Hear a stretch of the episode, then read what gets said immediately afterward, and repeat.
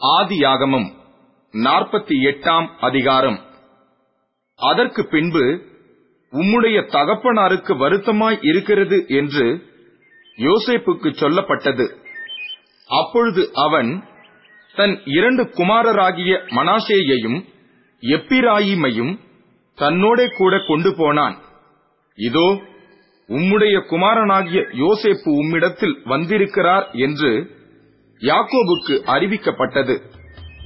அப்பொழுது இஸ்ரவேல் தன்னை திடப்படுத்திக் கொண்டு கட்டிலின் மேல் உட்கார்ந்தான். யாக்கோபு யோசேப்பை நோக்கி சர்வ வல்லமையுள்ள தேவன் கானான் தேசத்திலுள்ள லூஸ் என்னும் இடத்தில் எனக்கு தரிசனமாகி என்னை ஆசீர்வதித்து நான் உன்னை பழுகவும் பெருகவும் பண்ணி உன்னை பல ஜன கூட்டமாக்கி உனக்கு பின்வரும் உன் சந்ததிக்கு இந்த தேசத்தை நித்திய சுதந்திரமாக கொடுப்பேன் என்று என்னோடே சொன்னார். நான் உன்னிடத்தில் எகிப்துக்கு வரும் முன்னே உனக்கு எகிப்து தேசத்தில் பிறந்த உன் இரண்டு குமாரரும் என்னுடைய குமாரர். ரூபன் சிமியோன் என்பவர்களைப் போல எப்ராயிமும் மனாசேயும் என்னுடையவர்கள். இவர்களுக்கு பின் நீ பெறும் பிள்ளைகள் உன்னுடையவர்கள். அவர்கள் தங்கள் தங்கள் சகோதரருடைய பெயரால் அழைக்கப்பட்டு அவர்களுக்குரிய சுதந்திரத்தில் பங்கு பெறுவார்கள். நான் பதானை விட்டு வருகையில் கானான் தேசத்தில் எப்பிராத்தாவுக்கு கொஞ்ச தூரம் இருக்கும்போது வழியிலே ராகேல் என்னண்டையில் மரணமடைந்தாள். அவளை அங்கே பெத்லகேம் என்னும் எப்பிராத்தா ஊருக்கு போகிற வழியிலே அடக்கம் பண்ணினேன் என்றான். இஸ்ரவேல் யோசேப்பின் குமாரரை பார்த்து இவர்கள் யார் என்று கேட்டான். யோசேப்பு தன் தகப்பனை நோக்கி இவர்கள் இவ்விடத்தில் தேவன் எனக்கு அருளின குமாரர் என்றான்.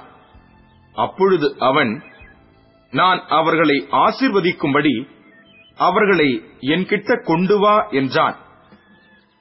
முதிர் வயதினால் இஸ்ரவேலின் கண்கள் மங்களாய் இருந்தபடியால் அவன் நன்றாய் பார்க்க கூடாதிருந்தது அவர்களை அவனண்டையிலே சேரப் பண்ணினான். அப்பொழுது அவன் அவர்களை முத்தம் செய்து அணைத்துக் கொண்டான். இஸ்ரவேல் யோசேப்பை நோக்கி உன் முகத்தை காண்பேன் என்று நான் நினைக்கவில்லை. ஆனாலும் இதோ உன் சந்ததியையும் காணும்படி தேவன் எனக்கு அருள் செய்தார் என்றான். அப்பொழுது அவனுடைய முழங்கால்கள் நடுவே இருந்த பிள்ளைகளை யோசேப்பு பின்னிடப் பண்ணி அவனுடைய முகத்துக்கு முன்பாக தரை மட்டும் குனிந்து வணங்கினான். பின்பு யோசேப்பு அவ்விருவரையும் கொண்டு வந்து எப்பிராயிமை தன் வலது கையினாலே இஸ்ரவேலின் இடது கைக்கு நேராகவும் மனாசேயை தன் இடது கையினாலே இஸ்ரவேலின் வலது கைக்கு நேராகவும் விட்டான். அப்பொழுது இஸ்ரவேல் மனமறிய தன் வலது கையை நீட்டி இளையவனாகிய எப்பிராயிமுடைய தலையின் மேலும் மனாசே மூத்தவனாய் இருந்தும் தன் இடது கையை மனாசேயுடைய தலையின் மேலும் வைத்தான். அவன் யோசேப்பை ஆசிர்வதித்து என் பிதாக்களாகிய ஆபிரகாமும் ஈசாக்கும் வழிபட்டு வணங்கிய தேவனும் நான் பிறந்த நாள் முதல் இந்நாள் வரைக்கும் என்னை ஆதரித்து வந்த தேவனும் எல்லா தீமைக்கும் நீங்களாக்கி என்னை மீட்ட தூதனுமானவர் இந்த பிள்ளைகளை ஆசீர்வதிப்பாராக. என் பேரும் என் பிதாக்களாகிய ஆபிரகாம் ஈசாக்கு என்பவர்களின் பேரும் இவர்களுக்கு இடப்பட கடவது. பூமியில் இவர்கள் மிகுதியாய் பெருகக் கடவர்கள் என்றான். தகப்பன் தன் வலது கையை எப்பிராயிமுடைய தலையின் மேல் வைத்ததை யோசேப்பு கண்டு அது தனக்கு பிரியமில்லாதபடியால் எப்பிராயிமுடைய தலையின் மேல் இருந்த தன் தகப்பனுடைய கையை மனாசேயினுடைய தலையின் மேல் வைக்கும்படிக்கு எடுத்து என் தகப்பனே அப்படியல்ல. இவன் மூத்தவன். இவனுடைய தலையின் மேல் உம்முடைய வலது கையை வைக்க வேண்டும் என்றான். அவன் தகப்பனோ தடுத்து அது எனக்கு தெரியும். என் மகனே எனக்கு தெரியும். இவனும் ஒரு ஜனக்கூட்டமாவான். இவனும் பெருகுவான். இவனுடைய தம்பியோ இவனிலும் அதிகமாய் பெருகுவான்.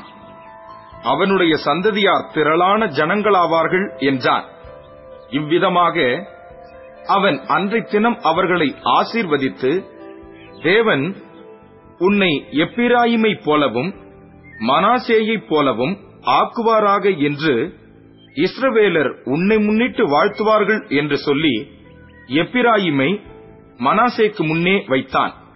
பின்பு இஸ்ரவேல் யோசேப்பை நோக்கி இதோ நான் மரணமடையப் போகிறேன். தேவன் உங்களோடே இருப்பார்.